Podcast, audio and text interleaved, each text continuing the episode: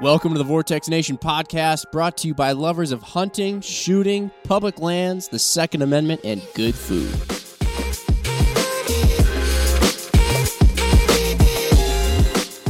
All right, what is up, everybody? Jim, spring has sprung. Actually, no, that's a lie. It just feels like it's sprung because it's a balmy 36 degrees. It feels, I'm in a t shirt now, Jim. It feels like t shirt weather. We have been in a absolute deep freeze. So if you're listening in the summertime, this is going to have zero context, but I can tell you it's been cold outside and it feels good right now. Now, a lot of times, you know, at least around here at Vortex, when we're talking spring, our, our, our minds turn to turkeys, and at least for me, the spring steelhead season in Wisconsin and, and going to chase some bears around in Alaska or Idaho or Montana, something like that.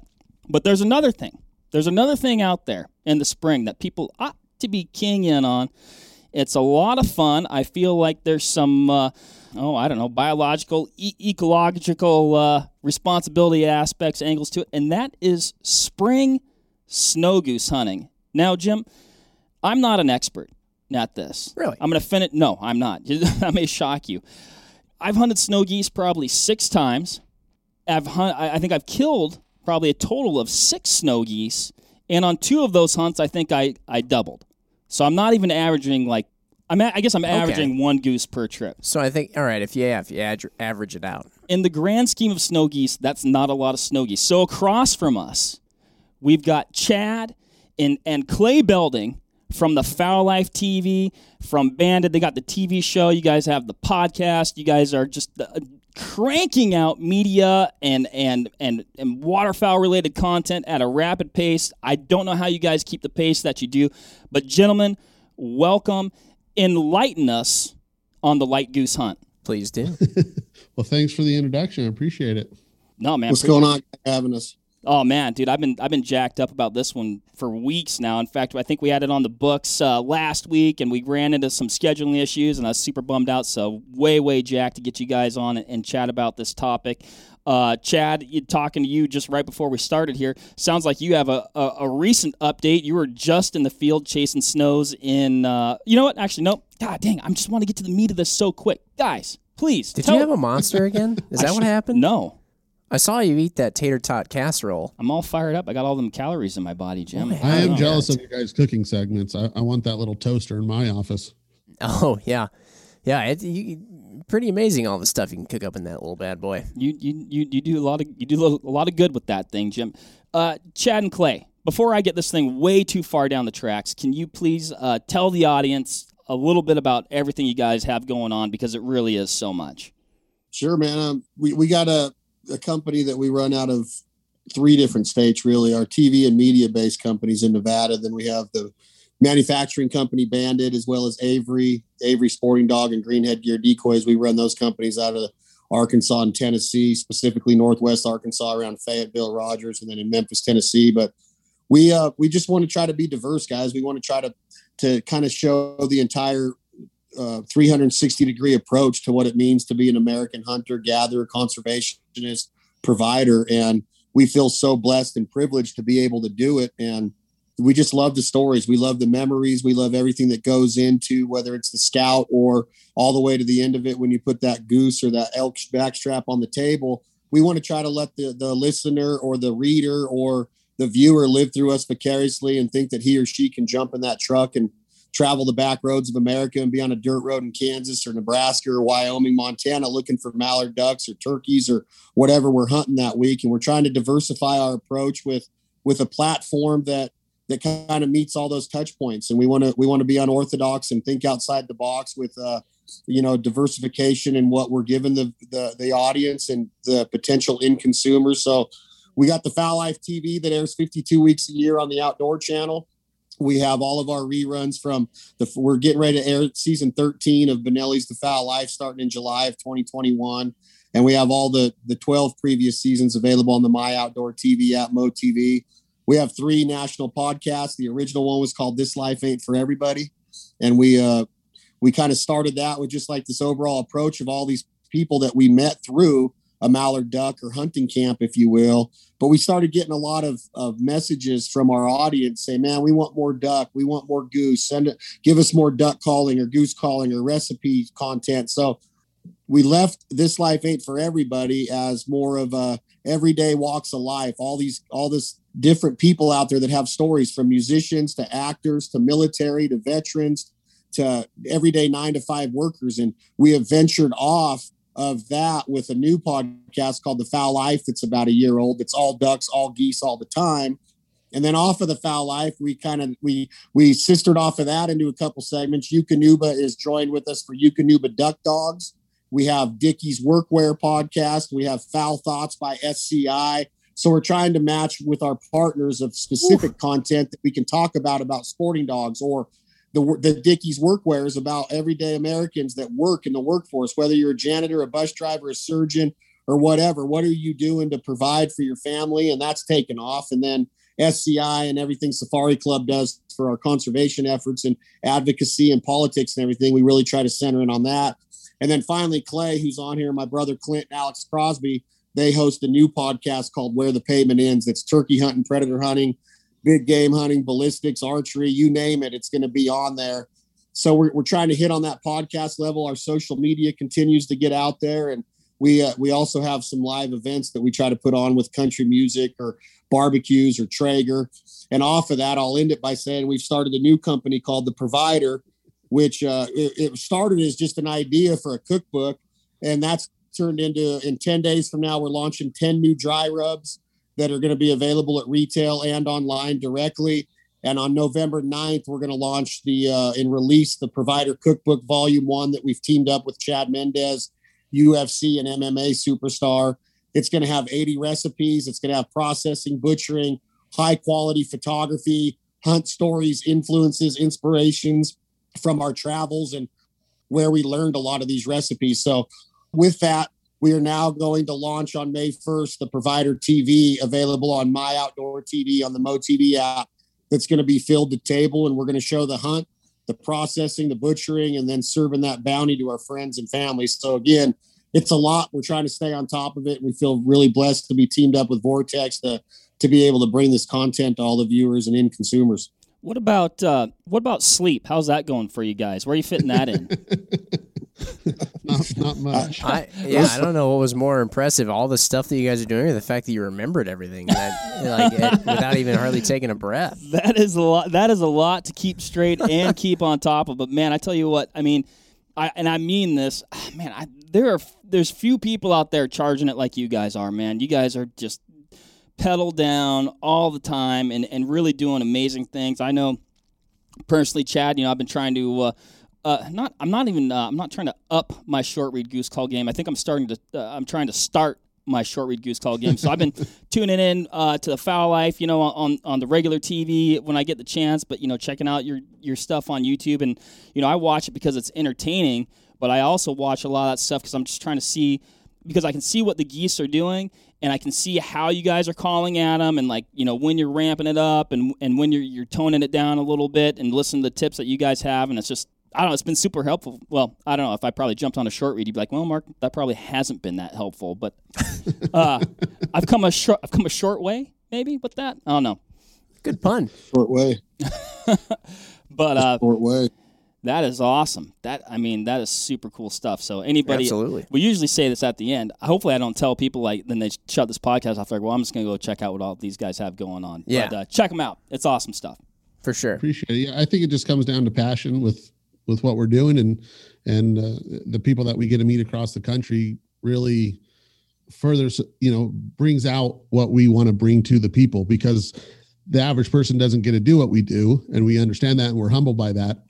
And so if we go meet mr billy down in arkansas and his you know way he cooks a mallard duck or a deer steak and knows how to blow a duck call we can bring that to somebody in california or canada and, and vice versa of all the people we get to meet. So it's just really cool how we get to meet all these people across the country and bring it to the masses. And uh, it's just about passion and what we're and what we're doing and and we're loving every day about it. Man that is super cool. I mean you guys definitely have or i'd assume such a cool perspective on on waterfowl hunting techniques cooking. I mean not only are you guys you know just in it every day and doing it and figuring it out. But you, you do hunt so many places with so many people and just getting, you know, a lot of us live in our little hunting bubble, right? You know, maybe I hunt ducks, you know, whatever. For instance, here in Wisconsin, right? And it's like you kind of do things the way you do it or the way you learned or regional stuff like that. And I bet you guys, man, I bet your bag of waterfowl tricks, uh, pretty big, pretty big one. Yeah, I think that's a uh, a cool part about waterfowling, guys, is that there. I was writing some stories today for the cookbook, and the publisher in Dallas asked me to try to give an overall perspective of what goes into it. And I think that every form of hunting is is cool, and you can't knock one. I have my opinions on some of them, but I think that you know whether you're a deer hunter, a turkey hunter, predator hunter, a western a hunter, you know, up there chasing mountain goats or sheep or whatever, everything has its applications and its approach and its strategy. And I think that waterfowling is is so it's just a, a massive puzzle because once you think you have it figured out then you let's say you got to figure out identification and figuring out what birds are on the wing and how they fly and the speed of their wingtips and their flight feathers and the color of their feet and the color of their beak and the color of the feathers on their head or whatever. And once you think you have that figured out now you got to figure out well what if i have a cripple that falls 300 yards? Is my dog trained good enough for hand signals? And once you have that figured out you got to figure out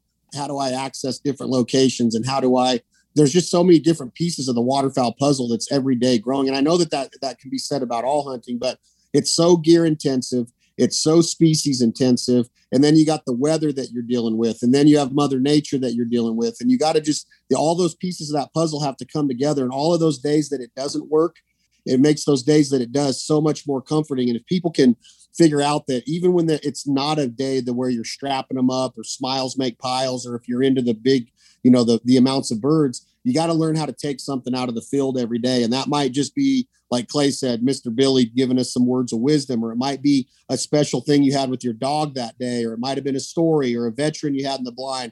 There's so much therapy that comes out of a duck blind or the turkey woods or the deer mountains that we have to really start emphasizing that this lifestyle is more than just that trigger pull or the, that fly to that arrow. There's a there's a lot of heritage and and and and tradition that goes into this, and it's our job to educate people that it, it really is a lifestyle that means something to so many people. And I think it's starting to catch on, guys. We're living off the land. Hippies are doing it. It's organic living time, and you know people are growing gardens and they want to know where their meat comes from. And I don't know how many messages and phone calls and texts I got during COVID and the pandemic of hey man, I want to get into turkey hunting, or hey man, I want to get into handgun. And I think it's awesome that we're able to be a voice and and and like Clay says, humbly educate people of what we've learned. We never put ourselves on a pedestal and say we're the best. There's so many 10 year old duck callers in Arkansas that would mop me up on stage or in the trees in the flooded timber of Arkansas. You never can think that you're the best at anything in this game because it'll have you on your knees begging and getting getting humbled in a hurry. So you know, I, I just love the entire aspect of hunting and everything that goes into it. No, man, you nailed so much of that, and uh, it's hard to. I mean, it's like as hunters, like you you love it so much, and you're so passionate about it, and you're so passionate about wildlife and conservation, and and trying to figure these animals out and learn more about these animals. And so many of our most important interactions with our loved ones and our friends happen while hunting, and a lot of that kind of gets wrapped up in kind of like that singular trophy shot uh, sometimes, but there's so much more to it. And it is it, there's so much to it that's it's like almost overwhelming and it's difficult to articulate like how big a deal it is how important it is how special it is. And that's definitely something that you guys are doing a great job at. And i think uh, i think you're speaking to some of those people out there who may have been on the fence or maybe didn't understand hunting and things like that. And uh, you know getting them to you know see the light a little bit and enjoy what we enjoy so much. So that's that's really cool. And, and we have a lot of new hunters this year, and we have a lot of new shooters this year. And man, the more we can do to embrace those people and bring them into the fold, and to educate them and help them out and make their journey easier or smoother or more successful, more fun, man, that's that's all good stuff. Mm-hmm. Yeah, we we learned early on. I didn't learn, but the kill is just the kill. I mean, it's it's a moment in time versus everything else that goes on, like we're talking about. And so when we are trying to portray that on television, yes, people love to see the kill, and it, you know you have to have those episodes where it's just a mop up. But there's only so many geese you can see come into a decoy spread and get killed, or ducks get killed, or turkey get killed, or a whitetail walk under a tree, where all the backstories are what really matter. and like Chad said, the, the little things that you learn, you have to portray that, and it's hard to on television. But we try to take that extra time. I mean, we're done with the hunt, and it's an hour or two after the hunt where we're still getting shots or doing everything extra to portray what we felt in the blind to bring it to the masses. And when you realize that the kill is just the kill, when somebody asks you about a duck hunt, the first thing I say is about camp or about a dog or about what it's not, oh, we killed 150 geese or it, it, everything else besides that comes first in my, in, in, in our opinion. And that's what we try to portray. And I think over the last 15 years, people have caught on to that and, and appreciate what we're doing. Yeah. I mean, I've, I've said it before and I, I read this in a, in a hunting magazine, man, I think I was probably freshman in high school, something like this. But this, uh, I, I, don't even remember who wrote the article, but he described the hunt as a sentence. He said the kill is just it's just the period at the end of the sentence. It, it can be necessary to make it complete, but the sentence is like that's the hunt. You know, it's all the words, it's all it's all the other punctuation, it's the twists and turns along the way, and just that kill is just like boop. It's that yep. part. Is it important? Oh, that's very important. It completes the sentence, right? But it's not everything. Agreed yeah, you need that to bring all that meat back to provide and enjoy enjoy everything else that we like about the hunt. For sure. Yeah, for it's sure. hard to eat them when they're still flying. like, like Chad said, we're gonna have a. We did a. We did. We ground up some geese from earlier in the season last week, and now we got a, a lot more to do. So, and that's a cool thing because that's a lot of geese, right? And we didn't bring obviously all of them back. Other people took some, but now you get to take that and cook that for family and friends who don't hunt and get to enjoy you know that that, that side of it as well. So and give it as gifts or you know you you have so much meat that you can sh- to share and provide for people that don't normally get out to do that or have a chance to do it. For sure. So what is being that we're talking more specifically to snow geese in this particular podcast here what what is i think a lot of people you can go on youtube and you can see a pile of snow geese getting shot out of the sky and you know that as we mentioned is certainly a part of it. But what is a lot of the stuff that goes into a snow go- a snow goose hunt? What makes it awesome? Obviously we talked about the fact that we're doing it in spring. As i recall you can also do it different times of the year too right? But we're mostly focusing on spring. I think in this one but yeah i mean i'd say yeah definitely guys or chad or or clay you know tell us like what exactly goes into a snow goose hunt? Because it is a lot Mm-hmm. as well as there's some unique things in regard to snow goose hunting as far as calls you can use. Yeah. Uh, you know, uh, as far as you know how many shells you can have in your shotgun is you know limits or numbers or lack thereof. So. Um, yeah, I mean, give us uh, give us the rundown. What, what, which, like I said, this might be about four hour podcast. But what goes into a snow goose hunt? well, yeah, I mean, if you think about snow goose hunting, you could start September first in all the different provinces of Canada, and there's going to be there's going to be limits um, that are set forth by the Canadian government up there, but big decoy spreads, white geese are going to usually be alone in Canada. If you go up there and really put some windshield time in and, and scouting um, hours, you're going to see that Canada geese don't like to be around snows. Canada geese will literally be in a pea field, and when the snows move into that field, the Canada geese will go find another field most of the time. So if you're going to go up to Canada, whether it's Manitoba, Ontario, Alberta, Saskatchewan, and you're going to key in on snows, you're going to have to have trailers full of white decoys. You're going to have to be hunting hunting with an outfitter that knows the area. Um, if you're not freestyling with your own trailer of decoys, you're going to have to have an outfitter that's got the spread to put them out there. If it's windy, you can use socks, but we prefer full body decoys. I think with a good wind, which you do want to have wind and sunshine in any kind of waterfowl hunting, in my opinion, you're going to have those full body decoys moving from the air. They look a lot more real, in my opinion, than socks or silhouettes. I'm by no means saying you can't be successful with socks or silhouettes, but mixing in a lot of full body decoys is, is what we prefer. And we don't we don't center in on them in September, October, a bunch in Canada. We're mainly up there for the mallards and the Canadas, but there are Americans and Canadian residents that do you know really focus their their efforts on snow geese that time of year. And as it keeps transitioning in to the late fall early winter december january you can have some good snow snow goose hunts up and down the flyways.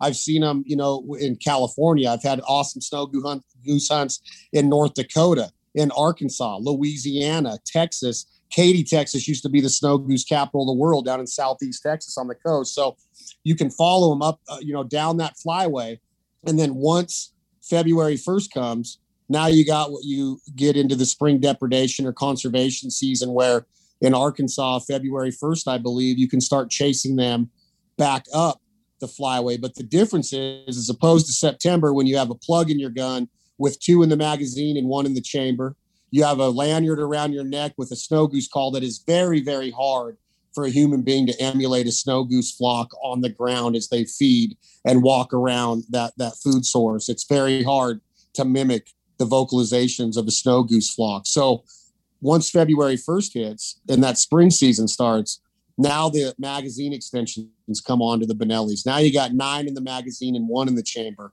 You have a you know potential of 10, 12 shots at every flock. You have electronic calls being used to where you might have eight to 10 speakers in the field amongst your 1500 full body decoys and you have an MP3 or a Bluetooth player on your iPhone now in your blind and you're and you're setting setting those tracks in order to mimic those geese on the ground. So now when that real flock approaches on that spring day, they're hearing what they're seeing. Whereas opposed to when we're out there and we have yesterday we had 1500 decoys out and it wasn't the spring season, so we still have to use mouth calls. We don't sound anywhere near what that real flock would sound like. Hmm. So you're keying in on the wind, the visibility, what they're seeing with the decoy spread, and being on the X if that's where those geese wanted to be. And we'll get into our hunt yesterday. But now you have those sounds coming out of all these speakers. Guys, it looks like a concert out there. I've been tra- I've traveled with crews that have 10, 12, you know, a dozen speakers that go out amongst their decoys and it sounds like a huge flock of snow geese. And then on top of that, there's no, no limits. So if you're on them and you get a day with a good wind and sunshine and you're in the right spot and they're transitioning in that flyway over your decoy spread, you could kill upwards of 100, 200, 300. They, there's a guys in the, the other day I saw had a 505 day. So Jeez. what it is, is that mentality switches from, Hey, we're hunting and we're going to go out and we're going to have, we might be able to mix in a few snow geese in September and October now it goes to, hey, we're doing this for the for the tundra, for the habitat, for the breeding grounds, for the farmers. We are trying to take some of these birds out of the ecosystem. And they say it's the duty of the snow goose hunter to go and do this because there are too many of them. They can develop disease. Something can happen within that flock to where they could all die off if you don't manage these numbers and keep them in control, just like you would do with a coyote population with predator management. We're trying to manage that population during the spring season, and it can be powerful it can be fun, but rest assured, it is a ton of work. And if you're not committed to it and you don't have an overlying passion for it, if you know you got your Tony Vandemores and your Habitat Flats, and now you got Max Prairie Wings putting on the World Snow Goose Snow Goose Hunting Championships in Arkansas.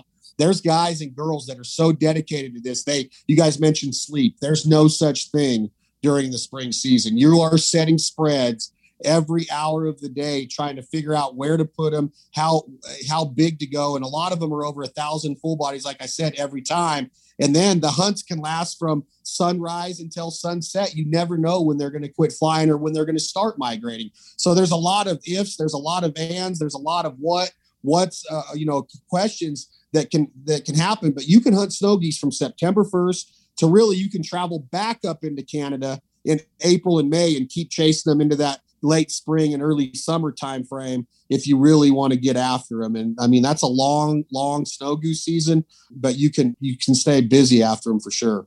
I mean, what's crazy too, though, is like you know, I think to a person who is maybe you know less familiar with hunting, or, or even if you are familiar, you hear of like a hundred bird day or like a five hundred bird day, and you're like, man, like why in the world would someone need to kill that many geese?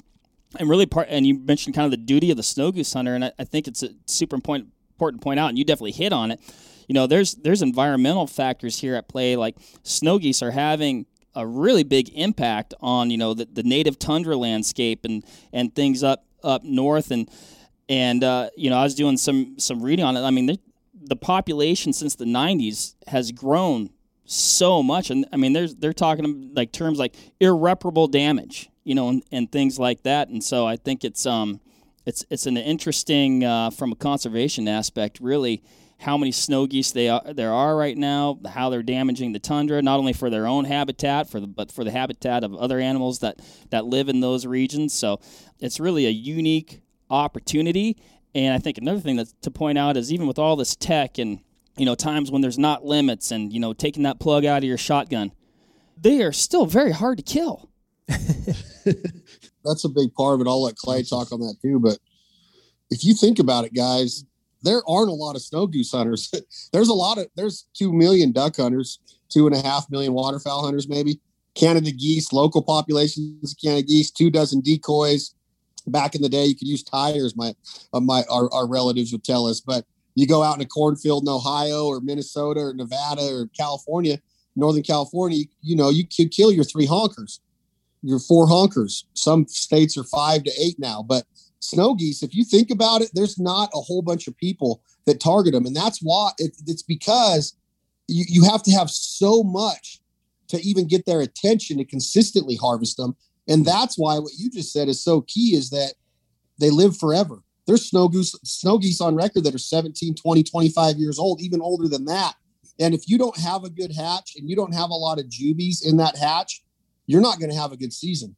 Those those springtime hunts are geared towards juveniles. And if you don't have geese that are two years and younger in that mix and that hatch, like last year, the hatch was bad. The hatch wasn't bad. They just got a big snowstorm on top of it in 2019. So it made the 2020 season really tough.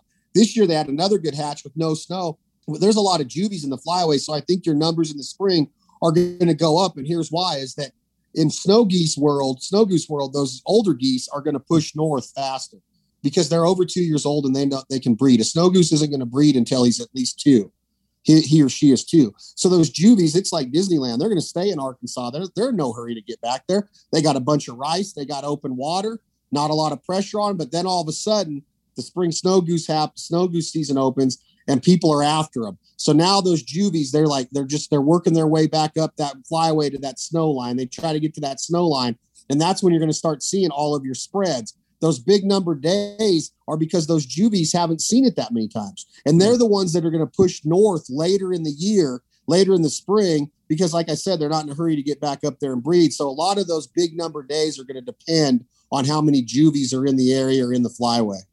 Like, and when you're talking like birds that are, you know, non juvies, right? Like, I mean, how many, I mean, I've heard guys say, and maybe right, wrong, but like you get a bird with a few seasons under its belt, seasons under its belt, and it's like nearly unkillable. Is that true?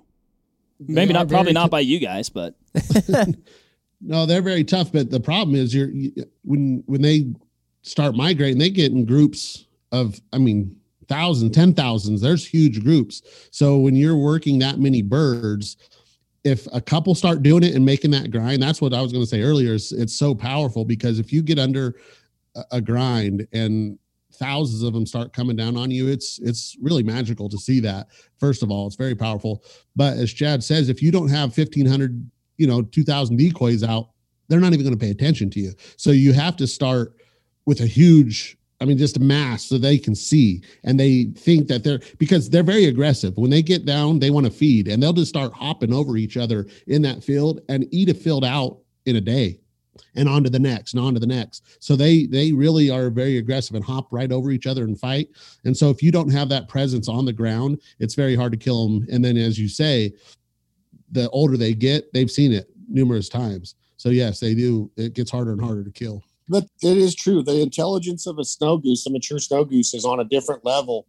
Mallard ducks with spinning wing decoys. If you put a spinning wing decoy in Canada in September, October, you're going to kill a lot of mallard ducks. If you yeah. put it in North Dakota in October, you're going to kill a lot of mallard ducks. Mallard ducks life expectancy, an average life expectancy, is not anywhere near a snow goose. And snow geese get very smart and leery because they are so used to going into those big masses of decoy or not decoys into the big masses live of live birds. birds. It's nothing for 50, 60,000 of them to be on the ground at one time. So when they see 2,000, it's going to take all of the other pieces of the puzzle. You can sit there on a gray day with a high dome and no wind. You might kill 10, you might get a couple chances, but the smart birds, the mature birds, they're not even going to look at you. They're not going to give you the time of day. The wind has to be there. The sunshine has to be there. The right temperature has to be there. The right migration day has to be there.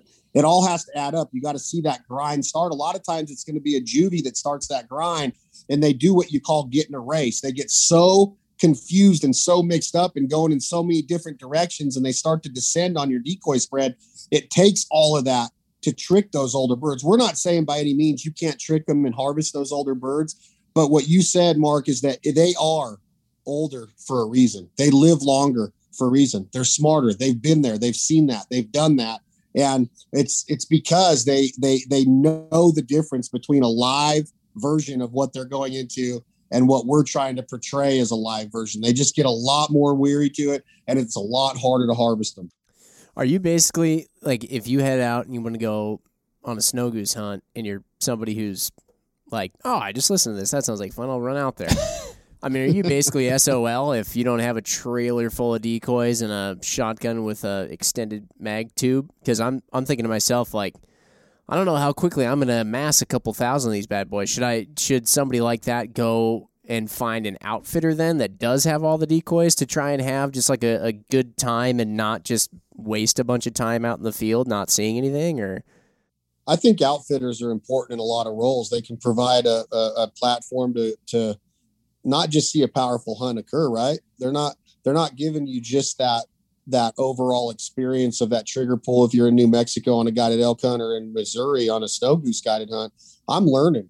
I'm going to go there and I'm going to pick their brains. I'm going to learn. I'm going to try to figure this out because I might not ever be able to afford a Tony Vandemore, but once in my lifetime, or a habitat trip, you know, habitat flats trip of a lifetime.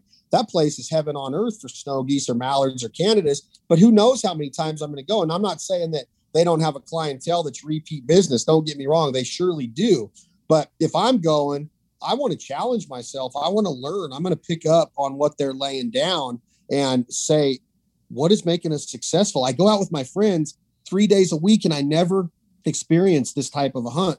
Well, what am I doing wrong? Well, first, you know, let's go through the pieces of what we talked about the beginning of this podcast. There's so many different pieces of that puzzle. That's what I like to do, guys, is I start to like pick my brain of like, there's a blank canvas right there in front of me, and I got all these waterfowl oils in front of me. If it's the white oil and we're chasing whitey, then I'm going to figure out what it's going to take to throw these oils at that canvas and build that masterpiece of a hunt to where I don't have to de- depend on an outfitter for every hunt. I'm not going to hunt with Tony Vandemore or another qualified snow goose outfitter 60, 90 days a year. A lot of the times I'm going to be on my own, right? But I still want to have those experiences and consistently experience success because if I go out there and, and, and only get successful like three out of 10 times, like a baseball player is considered success, I might be like, man, I don't know if I can keep this up.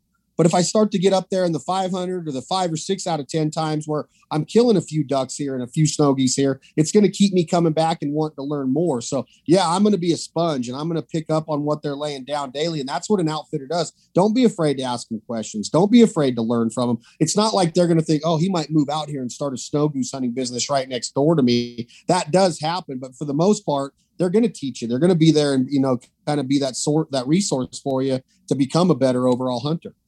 Yeah, for sure. No, I was just going to say if you can't even if you can't afford a an outfitter, get a couple buddies together. You know, if if you can only afford three dozen decoys, maybe your other buddy can afford three or five, and you know, and you kind of group up and, and and work work it that way, and just start knocking on doors. You know, knocking on doors of ranchers and farmers and seeing if you can hunt their land and and just start small. You don't have to go fifteen hundred right away, but to be successful, you're going to have to. In, it's in the spring, snow goose season. We're talking about right, mm-hmm. where there, there's those thirty thousand groups where you need a footprint on the ground. You know, okay. get some buddies that that might help you out, and and get a group of guys that can afford you know two, three, four, five dozen decoys, and then put them all together and go out there and start knocking on doors and making relationships that they're gonna they're gonna help you out because those farmers they want them gone as well. They're eating them out of house and home on their crop and it could happen in a couple days. So they're gonna they're gonna be more willing to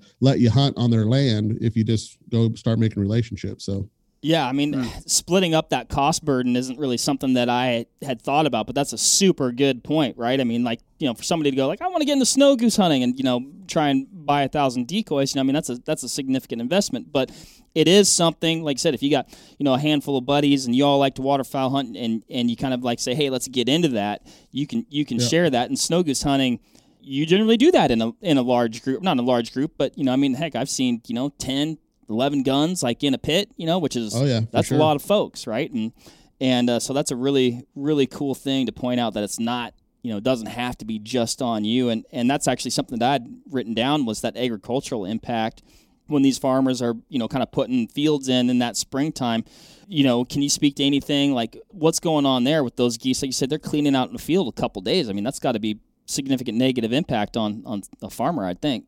Big time. Well, I mean, in the fall, that's going to be probably a little bit more prevalent, depending on what what planting season is and what time of year and what part of the country you live in. Right, you're gonna you're gonna figure, you know, when is the rice going to be planted in this area? When's the corn planted in this area, et cetera, et cetera. So it might not be devastating to to a uh, you know a, a, farmer if it's if they're eating all of that rice in February because the farmer hasn't even got the water off the rice and get ready to you know replant that part of the country.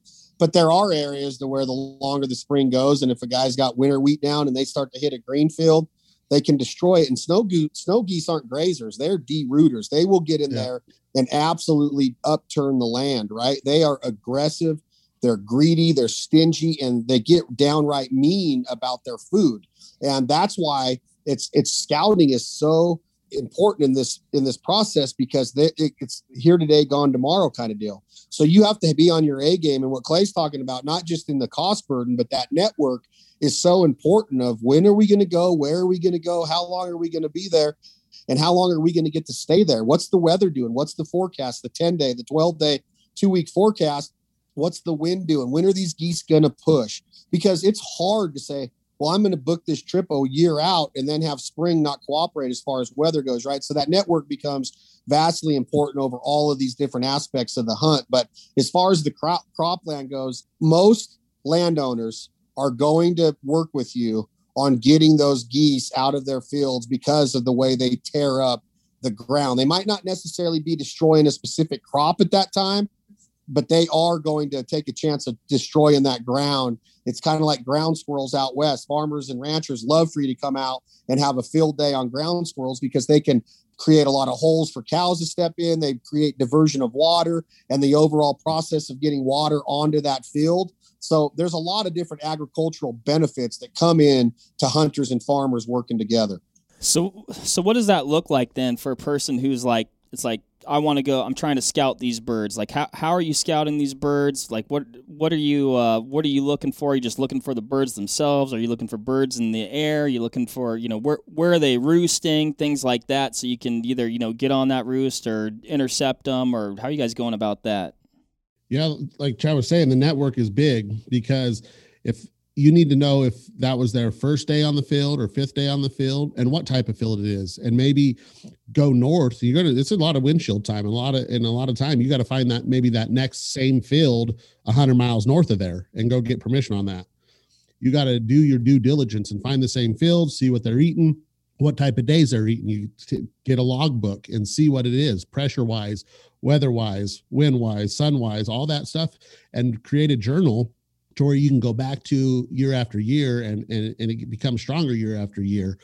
And what they're eating might not necessarily be what they're eating the next day. So it takes a lot of time.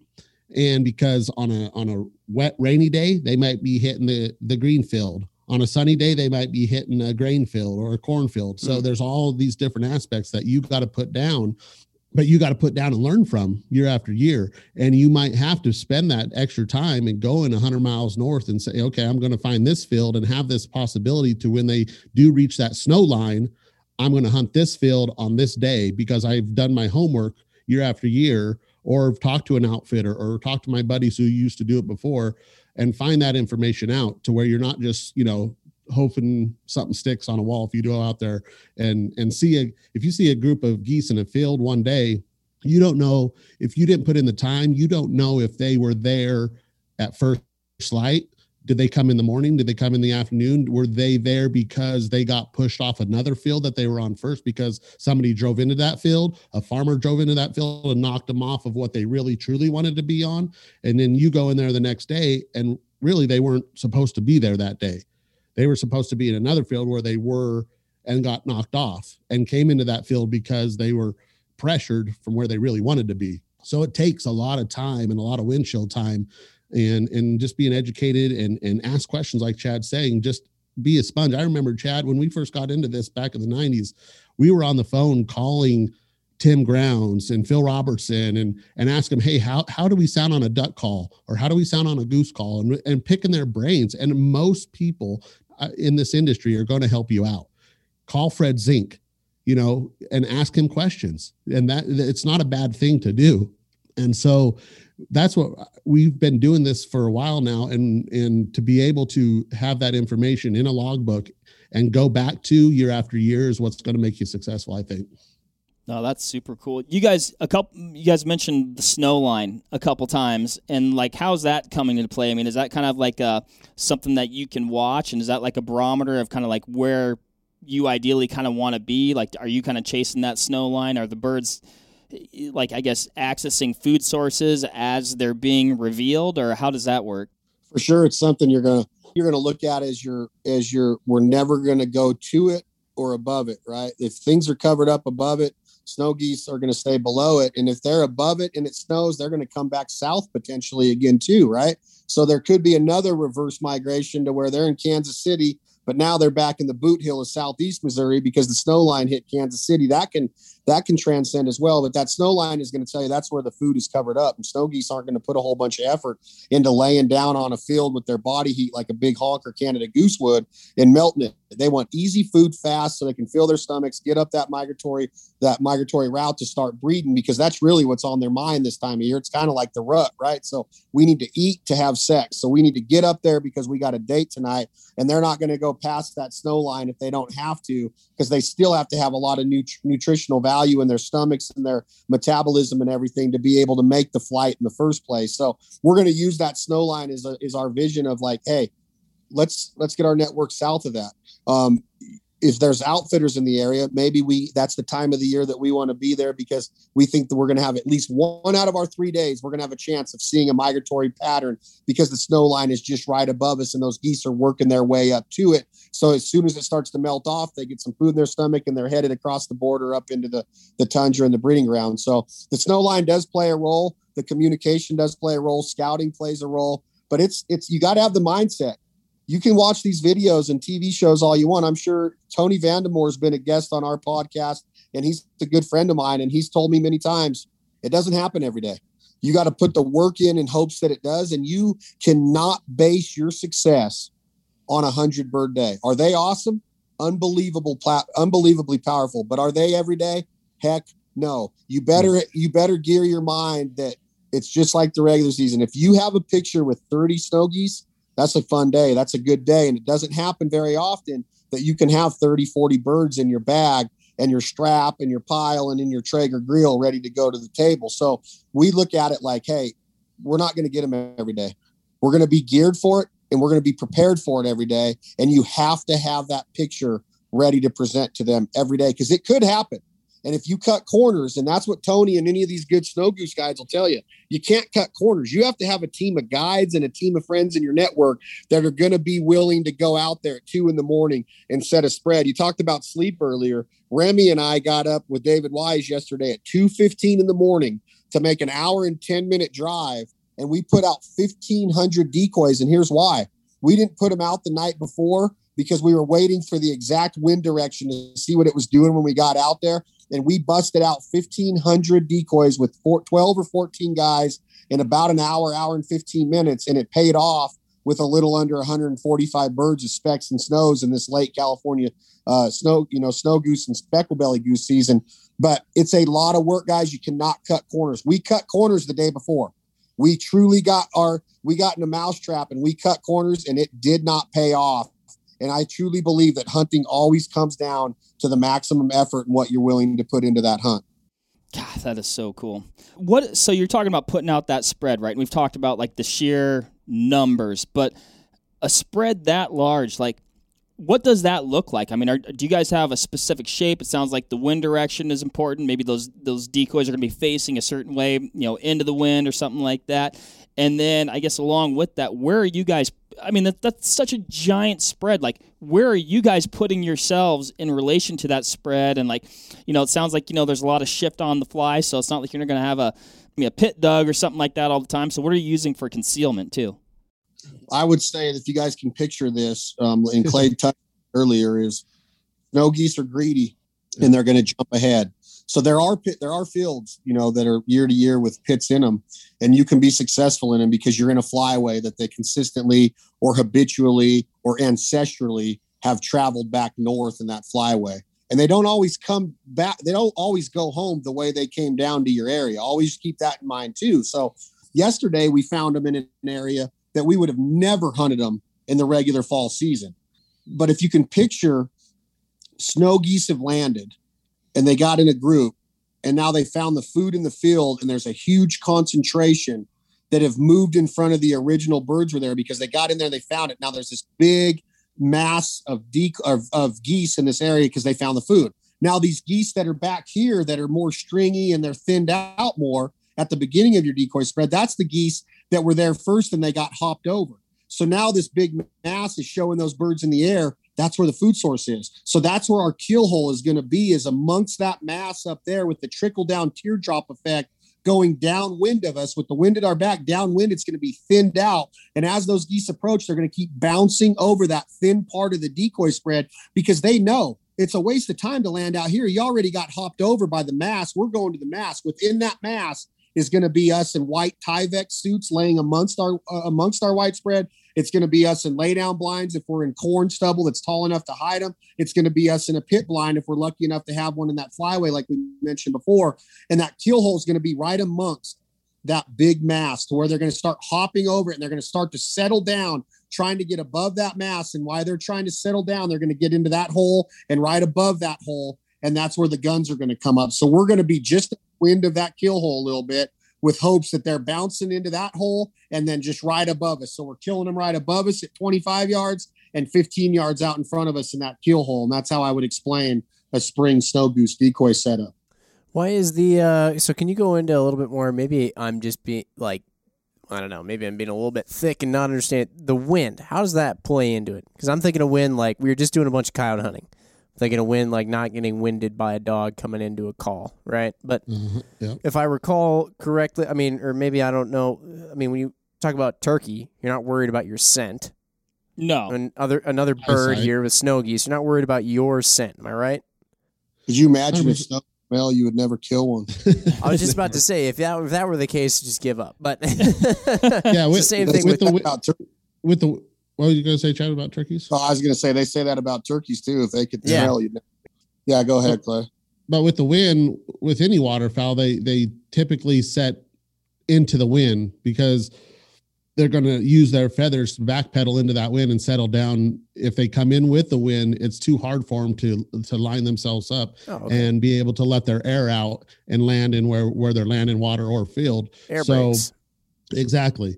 So you want the wind at your back or minimum at the side. So you're going to shoot them left or right or right to left, but never from your back forward because if you're if these geese are coming over the top of you trying to set in the field like this it's it's very hard to kill them shooting them going away shooting them in their tail feathers first of all and it's not very pretty and and it's just not how geese land so you want to use their their native ability to how they're going to work into the wind and set up because if you set up your decoys wrong according to the wind the geese see that in the air. The geese aren't going to be set in a u shape with the thin side upwind.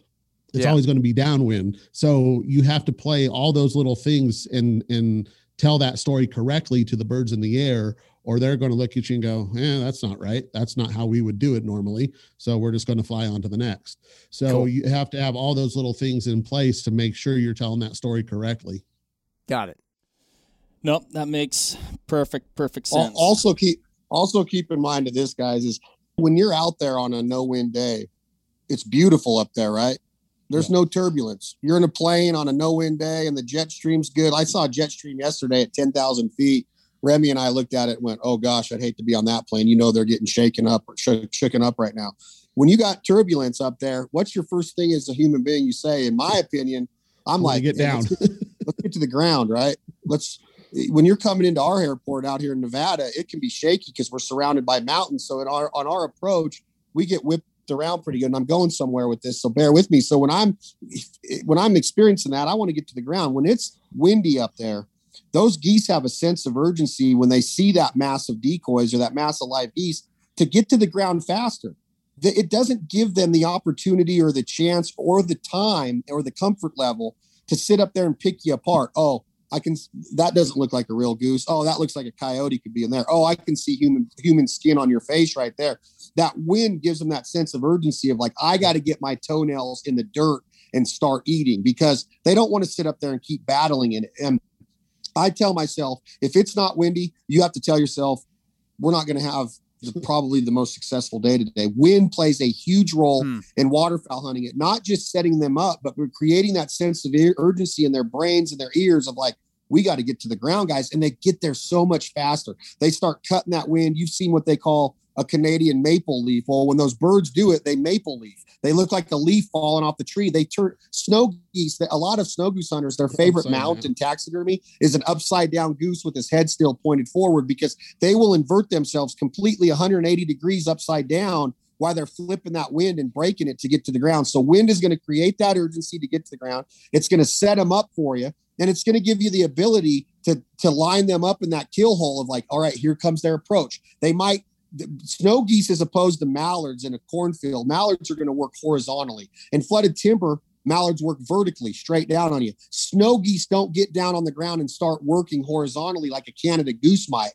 A lesser canada goose is going to work more vertically than a big canada goose. If you can stay with me a, a snow goose flock is going to work like a like a just a tornado of, of a, a vortex if you will. And they're just going to cut, fall down like this of a spiral into your decoy spread vertically. So keep that in mind that that wind is a necessity. And if you can get one thing on your team, uh, you know, on your side in your arsenal, it's sunshine and wind. Sunshine and wind, and the fact that they create a you Sounds know, they like come down in the vortex, Jim. We might be obligated to hunt snow geese now. I don't know. That might might be some hey, that new could rule. be a cool shirt design. That could be a cool shirt design with the vortex. Yeah, I think it's a great band name, Sunshine and Wind. by the Vortex Nation podcast. Let's let's hear the first line of it, Jimmy. Sing it up. What kind of music would that be? Oh, uh, I don't know. It'd probably be like some weird alternative rock.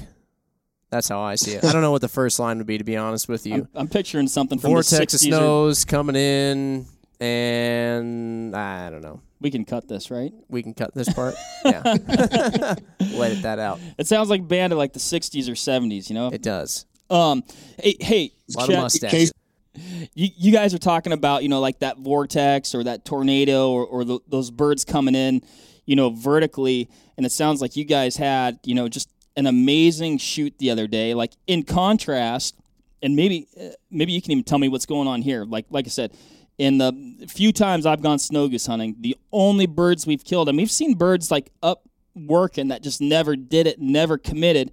But you just get these like ghost like singles that come in out of nowhere. They don't say a peep, and they just come gliding in, and, and it's been hours. You haven't seen anything for hours, and all of a sudden, just like the silent goose comes in by itself, and you're like, why are you even here right now? Like it's the Jason Bourne of. I guess so. Maybe what's going on there, and then we can contrast that to like what it's like when they do it, which I've only seen on like the big screen with you guys, but it looks pretty cool from the outside in. I'd say it's a it's they get lost lost in transition. I was say lost. It's probably going to be a juvenile that got kicked out of the flock or kicked out of the herd, if you will, or just lost his or her way. And they see that mass and they come barreling in. If it's an older goose, you're going to have a heck of a time killing a single snow goose if it's a mature goose, a three, four, five, ten year old. But um, yeah, sometimes you're going to see that to where on a on a good migration day, it's more than likely going to be a consistent flight of every 30 minutes, you're going to look up and see silver and hear them, and they're going to start to descend down. If you got your speakers positioned right and your spread looks favorable enough, you're going to start, you're going to work a flock probably every 30 minutes. And if they're a little bit closer, you might get two or three to join in at the same time, kind of like timber hunt mallards in Arkansas, where the, the higher ducks see the lower ducks over the trees. So they put the freaking landing, you know, they get their parachute on fast and they descend down to that 10 ducks in Arkansas can turn into 200 in a matter of seconds. And the same with spring snow goose hunting. So you're looking for those days that would historically provide a migration day. It's unbelievable to have a migration day in the fall, right? when you get that north wind and they're riding it down and you're just telling yourself, we might be on a mig- migration day. And it sounds like a jet plane. And you look up and it's just a silver bullet coming out of the air and it's 300 mallards that are migrating and they see the ripples on the water and your decoys and they, they're hitting that. Snow geese are the same thing on those spring days. You will know when it's a migration day because they will be active. And when you can see it right now, if you go outside in a snow goose area right now, you're going to see activity on a day like today with sunshine and a wind, whether it's south or they're bucking a little bit of a north wind, you're going to see activity. So you'd want to put yourself in a position to be out there on those days, in my opinion. They want to migrate on sunny, windy days so they can navigate, see the food source, see the snow line, and figure it out from there. And then hmm. I was going to say one more thing with the wind is you want to be able to don't get ahead of yourself on on calling the shot because on a windy day and you think oh i'm going to shoot this this first little bit of this vortex at 15 20 yards or 20 or 30 yards your next shots are at 40 50 50 60 yards because they'll just turn with their wings hit that wind and they're gone. So you got to be patient enough to to allow yourself okay we're they're working our spread. They like what they're seeing. Let's stay hidden. Let's get the first maybe flock on the ground and let those that other part of the vortex get down to where you're going to have a good chance to kill a, a, lot of them and not try to jump yourself and you get those first couple geese right there right away because like i said the next part of that vortex is at 60 yards real quick and you're not going to kill very many. So be patient and and trust in your hide and your and your ability to shoot as far as getting the first little bit on the ground and then taking those next ones that are coming in. Clay makes a good point because of the distances, you know, with the wind of what you could be experiencing as a snow goose hunter. And yeah. the mindset always goes to we're going to unload on every flock. You do have a chance to kill a lot of birds with that many g- guns in your, ma- you know, that many shotgun shells in your magazine and chamber, but you don't always have to have the mindset that you have to unload on every flock. Um, they still, whether you're a coyote hunter who, you know, to everybody listening to the Vortex podcast, whether you're a coyote hunter that traps or, you know, runs lines or calls coyotes or works for the government and gets an airplane job on them, we still have to keep in mind that they are a respectable animal, right? There, we need to show them the utmost compassion and respect. I have so much admiration and respect for coyotes. And when you hear people say things like, oh, screw a coyote, or they even say worse than that, he ate my cat, she came into my yard we got to keep in mind that we built into their country. Uh, we continued to build in to the snow goose country, the Canada goose country, and then we want to bitch about it when there's a bunch of goose poop on our golf course or around our subdivisions and our ponds and our fountains. They were living in that cornfield way before that farmer sold it to that development company and that home building company. So let's have respect for these snow geese that we don't have to try to shoot 10 times at every flock and stack them up every single day. It happens and we can get them tight and we can be patient and let our instincts and our skill sets go to work and say, all right, guys, there they are, 20 yards, get them. And we'll kill 30 out of a flock. And that's good. I love to kill animals. I love to eat animals. I'm not going to make excuses or apologize for it. But let's keep in mind that we do deserve, we do sh- need to show them respect and they deserve that respect of an animal, a live animal. And we have to be able to look at it like, man, we're taking an animal's life. So we don't need to shoot at them at 80 yards when they're going away and put a BB in their wing and cripple them so they do go, go land and get eaten by a coyote. Because could you imagine going through that, coming in and seeing all these guns shoot at you, getting crippled, and then the next day you got a big mouth of a coyote open on your ass? Like that is scary to think about that. And I'm not trying to say that we have to have pity or anything. I'm just saying the respect level has to be there that we don't have to unload at 90 yards every time we see a flock of snow geese. Yeah, that makes yeah makes perfect no, sense. No, that that is that a good that is a good point. I I can say. I mean, I love hunting coyotes. I don't want to get eaten by one. That is a fact, Jim. That That's is that is, that is a bona fide fact. What about? I mean, snow geese are noisy, right? I mean, you're talking about using like these e callers, these giant spreads, mimicking, uh, you know, with multiple speakers, a lot of noise. Have you ever gotten them like a, a big enough group to work that you actually get birds to commit and just in that chaos you're able to shoot at a group of birds but they keep coming because it's just like so much chaos so much noise they can't see the, the through the birds that are on on the lower deck does that ever happen that's a great question man and it happens a lot. It's like kind of like the mentality we just talked about with coyotes. And I apologize if I said too much there about coyotes and the respect of the animal. But it, when you're hunting coyotes with silencers, right, and suppressors, and they don't hear it, and another one comes in, the last thing a predator hunter wants to do is kill a coyote and then jump up and celebrate because there could be two or three more coming that might not have heard that shot or just thought it was a truck door slamming or a tractor going by. Snow geese are the same way. And you bring up a great point is that through all of that chaos and that noise, those birds that are grinding might be so confused that when when the shots go off and some die, if you just stay the course and stay down and don't send your dog yet, you have a pretty good success rate or opportunity or potential opportunity of bringing that flock back in or another flock that was starting to descend that didn't really catch the gist of what just happened to their brothers and sisters. So stay patient and try to work that flock again. They could come back for sure. Super interesting. Oh, like I said, Jim, I've never experienced that day, but it just it seems super cool. But I mean, and again, for me, like I don't the uh, go, going back to the the resource commitment. I mean, that is that is a commitment. I mean, it is you know to amass that many decoys and the gear, and like you said, and not only that, but the the time right? The scouting. And I feel like we've been talking about all the fun part. Now I'm going back into like the hard work part, which is actually probably part of the fun, right? Um, I think if you're into it, you're into it, and you're going to get a lot of enjoyment out of it because of the hard work that you have to put in, the windshield time, and you know you're networking with your friends and other outfitters that you might know. You know, those are all fun conversations to have, and I think, uh, like we talked about earlier, pulling the trigger is is fun and it's cool, and we all want to do it but the story and the process is probably I think what we're after a lot of the time or at the same well, time. Yeah, I was gonna I was gonna say but you make a good point as far as you, did you go out there and with a couple buddies and oh I saw some snow geese over there and like you killed one or two expecting to kill a hundred? Well, did you did now go back and rewind what you did? Did you put in that time? Did you do this to to make yourself more successful? If you can say if you say no on any of that, then you know you're you either don't have the passion for it or you didn't do your homework enough to fully commit to it like chad was saying everything in the snow goose world has to be on point in the spring to make it you get those 100 to 500 days you know what i'm saying so if you didn't put in the time and the windshield time and the scouting and the and amass that network of friends and family and, and farmers it's going to be even harder to do that yep mm-hmm. I do. And I, you want to be sorry, I was going to say, and you want to be successful. So if you go out there and get frustrated in your in not killing 10, 20, 40 or even 100, is it on you or is it on on if you if you put everything into it and you still didn't do that, that's that's still fun.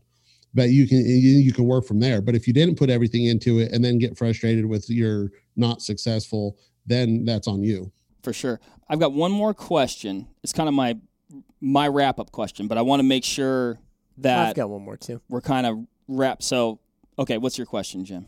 I was just going to ask about the on the speaker side of things. Like you know, you met, you did mention at one point setting up your speakers right, and also having multiple speakers. Like, what kind of speakers are these exactly? Are there, is there a specific snow goose speaker out there to go and find, or is it like a another kind of speaker that might double as like your predator calling speaker or something like that, or uh, that? And then how do you, in essence, set them up right? You can't just toss them out there per se, or. Great question, and a lot of the things that you're going to see are the old Johnny Stewart Predator model speakers. Um, you're going to see some of the Fox Pro stuff, a lot of the Mojo stuff that you can that you can use that speaker setup. But if you want to get real crafty with it, with the uh, with with technology today, guys, and this Bluetooth system and the way that you can there's a company out there called Deemer Box that um, that we work with that is a, a, speaker that's within a Pelican case that ha- that you can control with Bluetooth and you can pair six to eight of these up together. There's other hmm. Bluetooth speaker bars, wet bars, wet sounds. Um, there, Rockford Fosgate makes a really cool speaker setup. Depending on what your investment is and your budget on this, you can get very creative with your Bluetooth capability of getting the right frequency out there with treble and harmony and bass and every and percussion. And if you really want to mix it up right, and trust me, there are snow goose hunters that do.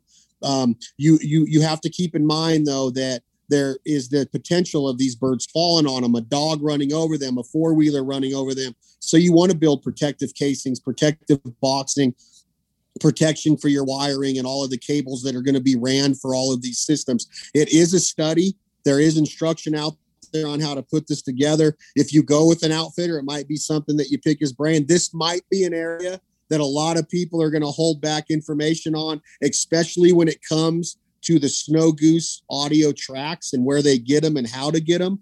The best way to do it is try to figure out how to get your own and how to set up these speakers and a recording device out in a field where you see snow goose accumulating. We've done it with ducks. We've done it hmm. with geese where we go out and hide speakers and recording systems in blinds. And as they start to grind on that field and land in there, because you're scouting, you know they're going into this area, you can get those natural sounds. But um, do your best to study that part of it and come up with a pretty much it's kind of like setting a stage for a concert. And you got your your audio video guys that get in there and your sound technicians. Become a sound technician of snow geese because if you can emulate and replicate those sounds in the spring you're going to up your success rate opportunity and potential wholeheartedly. Cool what would you say like as far as like the uh, the authenticity of those sounds and the quality of the speakers is that a difference maker i mean does that make i mean is that going to be a, a good day versus an average day or 100% yeah now i'm not saying that you're not going to get them with maybe the nobody's home deal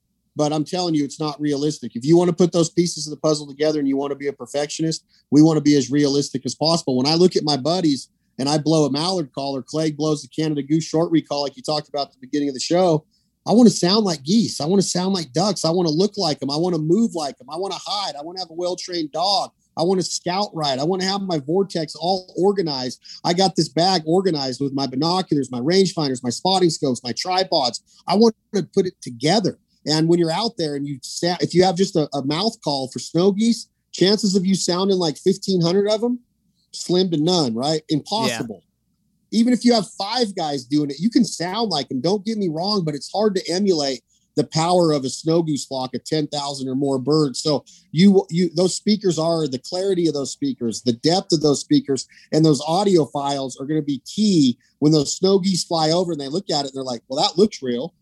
I've been to that field before, and they get a little closer and like, whoa, that sounds real. And a lot of times it's going to be that sound and that volume that's going to cut that snow goose flock. They're going to hear that and start to descend on that sound, let alone the vision part of it. Okay. So keep that in mind that the sounds we make on the ground are very important to at least in, in getting their attention in the first place. So yeah, it's a great point. You want to sound clear, you want to sound realistic, and you want to be loud, and you want to be able to hopefully have volume control to where somebody's dedicated to where the closer they get, you can lessen that volume a little bit to where it's not blowing them out of there and, and sounding unrealistic as they get closer to it. When they're 10, when they're a thousand feet high, yeah, it's going to be louder than when they're at 80 yards and descending down into your kill hole. Hmm. Super good point. That was gonna be my next my next question was that volume control and how you're how you're managing that. Which I mean that does the make settings. sense. If I was gonna call at you, Jim, from 100 yards away, I might shout at you and you might turn my direction and start heading my way. But I'm not going to continue shouting at you when you're right next to me. If he stole your wall, you yell at me a lot. Walleye, if well, he stole your fried walleye, you might. I actually, I'm, I'm throwing punches at that point. We're not, we're not, we're not, we're, oh, we're not well, on speaking terms. I'll take some, I'll take some walleye if you want to. Uh, Are we on good enough terms here that y'all yeah. can ship us walleye? I'll ship you guys some walleye, and you guys, you, you guys got. I'm not going to throw any punches at you guys. I can tell you that. um, hey, let me say something. Let me say something real, real quick, Team Vortex. I'm serious about this. I keep saying Tony Vandemore. There's a guy named Tyson Keller out there from the from the Pierre, South Dakota area. But back in the early 2000s, this craze hit of spring snow goose hunting, and companies like Avery and Greenhead Gear were up there in the front of creating this culture of this passion and tenacity that goes into it. So if you go and research Tony Vandemore, Habitat Flats, Tyson Keller, you're going to see some Zink Calls videos. One specifically is called Snowstorm. You're going to see some Habitat Flat productions. You're going to see some YouTube and online stuff. Um, Tony's got a lot of content out there. He's got a great social media, and I don't want to make it sound like we are the the front, you know, the foremost knowledge in this area. We're we're by far not. We we appreciate the opportunity to come on here and talk about it and spread the love and, and passion and desire to be successful in snow goose hunting, especially the springtime. But look up Tony Vandemore and Habitat Flats, Tyson Keller, and, and and research what they did back from like 2005 to current, and see what they've done with decoy spreads, scouting, what timelines they set up their decoy spreads, what time of year they're successful, how they bounce from Louisiana to Arkansas to Mississippi to Southeast Missouri to Northern Missouri to the you know to the Nebraskas and Kansas and the Dakotas. They they take you through this entire lifestyle and culture of what it will take to get into this because if you get into it, you better be ready for a roller coaster ride. It's not easy. It can be scary, and it's going to take the energy level of I don't even know how many you know teenagers to make it happen. So just keep that in mind. But do the research. Look up the guys that have become the authorities in it, like Vandemore and Tyson Keller. And there's others out there, and educate yourself and really, you know, really try to to create your own approach and arsenal with this deal. I like it.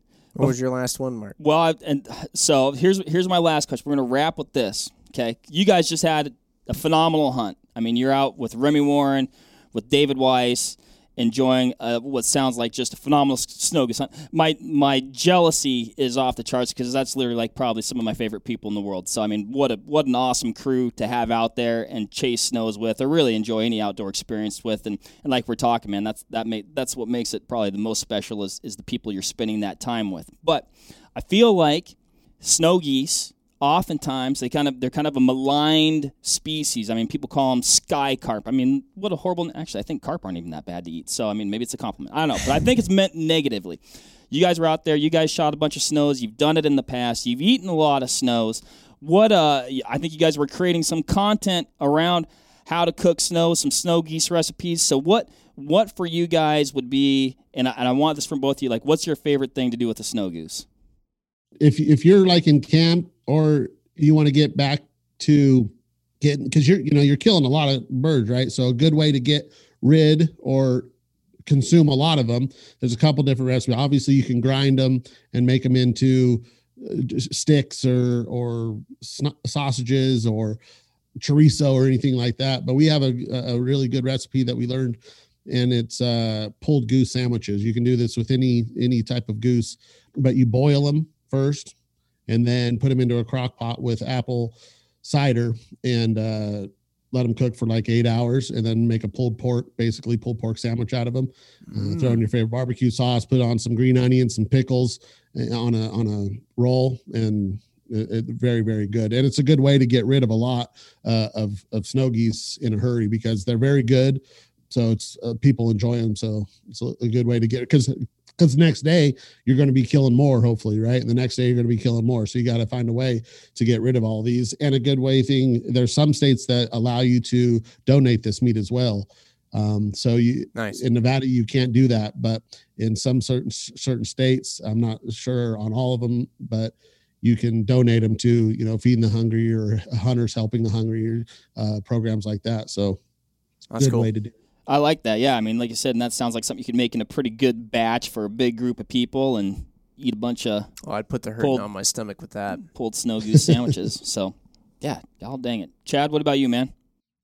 I think you know the pulled goose sandwich recipe is awesome. You got to have pickles, you got to have cheese, you got to have an onion bun when it's done. You want to make sure that you slow cook that on low for about eight hours. The last hour, the ninth hour, the eighth hour is going to be on high in that crock pot or that Traeger with a foil tin. But my favorite is probably when they're in the rice they're a younger goose. I'm gonna. I want the veal. I want the veal selection of a snow goose that hasn't had a lot of miles put on it yet. And I want. Uh, there's going to be two things I do with it. I'm going to do a, a, a sandwich like we did it with Surf Scoter the other day, where you take it out and you mallet it and tenderize it, and you get it real thin, and then you egg dip it, and then egg wash it in a dip, and then uh, you're going to crust it with whatever. You like panko you like Cheez-Its you guys are a fish fry culture up there. I know you guys have a ton of cool breading options up there but then i flash fry it in, in, in a real good olive oil at a high temp. You can use vegetable oil which is better for frying but i love the flavor of a good olive oil. And then i put it on that bun with a um, maybe a piece of pepper jack cheese or i don't use any cheese at all and i just like the taste of that breading mixed with that with that you know medium rare fried meat. That's a good way to do it and then gumbos, man. Anything that a Cajun will do with a roux or a gumbo will blow your mind with snow geese. I don't care if they're 30 years old or, or five months old. You put those legs in there and keep adding that breast meat throughout the day with a cold Bud Light in your hand, and you stir that roux with that gumbo all day long. You're going to have something that's going to be Dang it, man. Kate, that's what I love about duck camp. When I go to duck camp and I find out that there's a group of Cajuns from Louisiana there, I become fast friends with them because they're going to be the ones feeding me for four days. that, that might be our pro tip of the week right there. That Heck last yeah. part. Make some friends with some Cajuns. I like And, uh, that. I was just going to say another good way. I, I touched on it before, but grinding it up and making your own sausages and and bratwurst and I mean hot Italian, sweet Italian, chorizo. We did in three or four hours the other day. We did 117 pounds of grind. Oof. So, th- Of all like said, of all snogie. So you you get you take that and it tastes unbelievable right there. We made it, we flash fried it, and we made some um, street tacos with the chorizos right there with with uh, Remi Warren the other day. And now we got to do another, you know, hundred pounds of it again. But that's a good way, as like I said, it's a good way to get give presents and give it back to the farmers or give it back to whoever you you know you hunt with um, friends and family. But you can there's a lot of different mixes you can do with that uh, and make a lot of different flavorings and For sure. breakfast burritos or dinner or anything. So grind is a lot of just because of the sheer amount of animals that you're able to kill in the spring it's a you know just to cut it off and eat a steak of a snow goose you can only do that so many times but to grind it up and then make all these different meals out of it uh, of the grind is a, a really good way too You mentioned burritos and tacos. What do you prefer, burritos or tacos? What's better? Taco.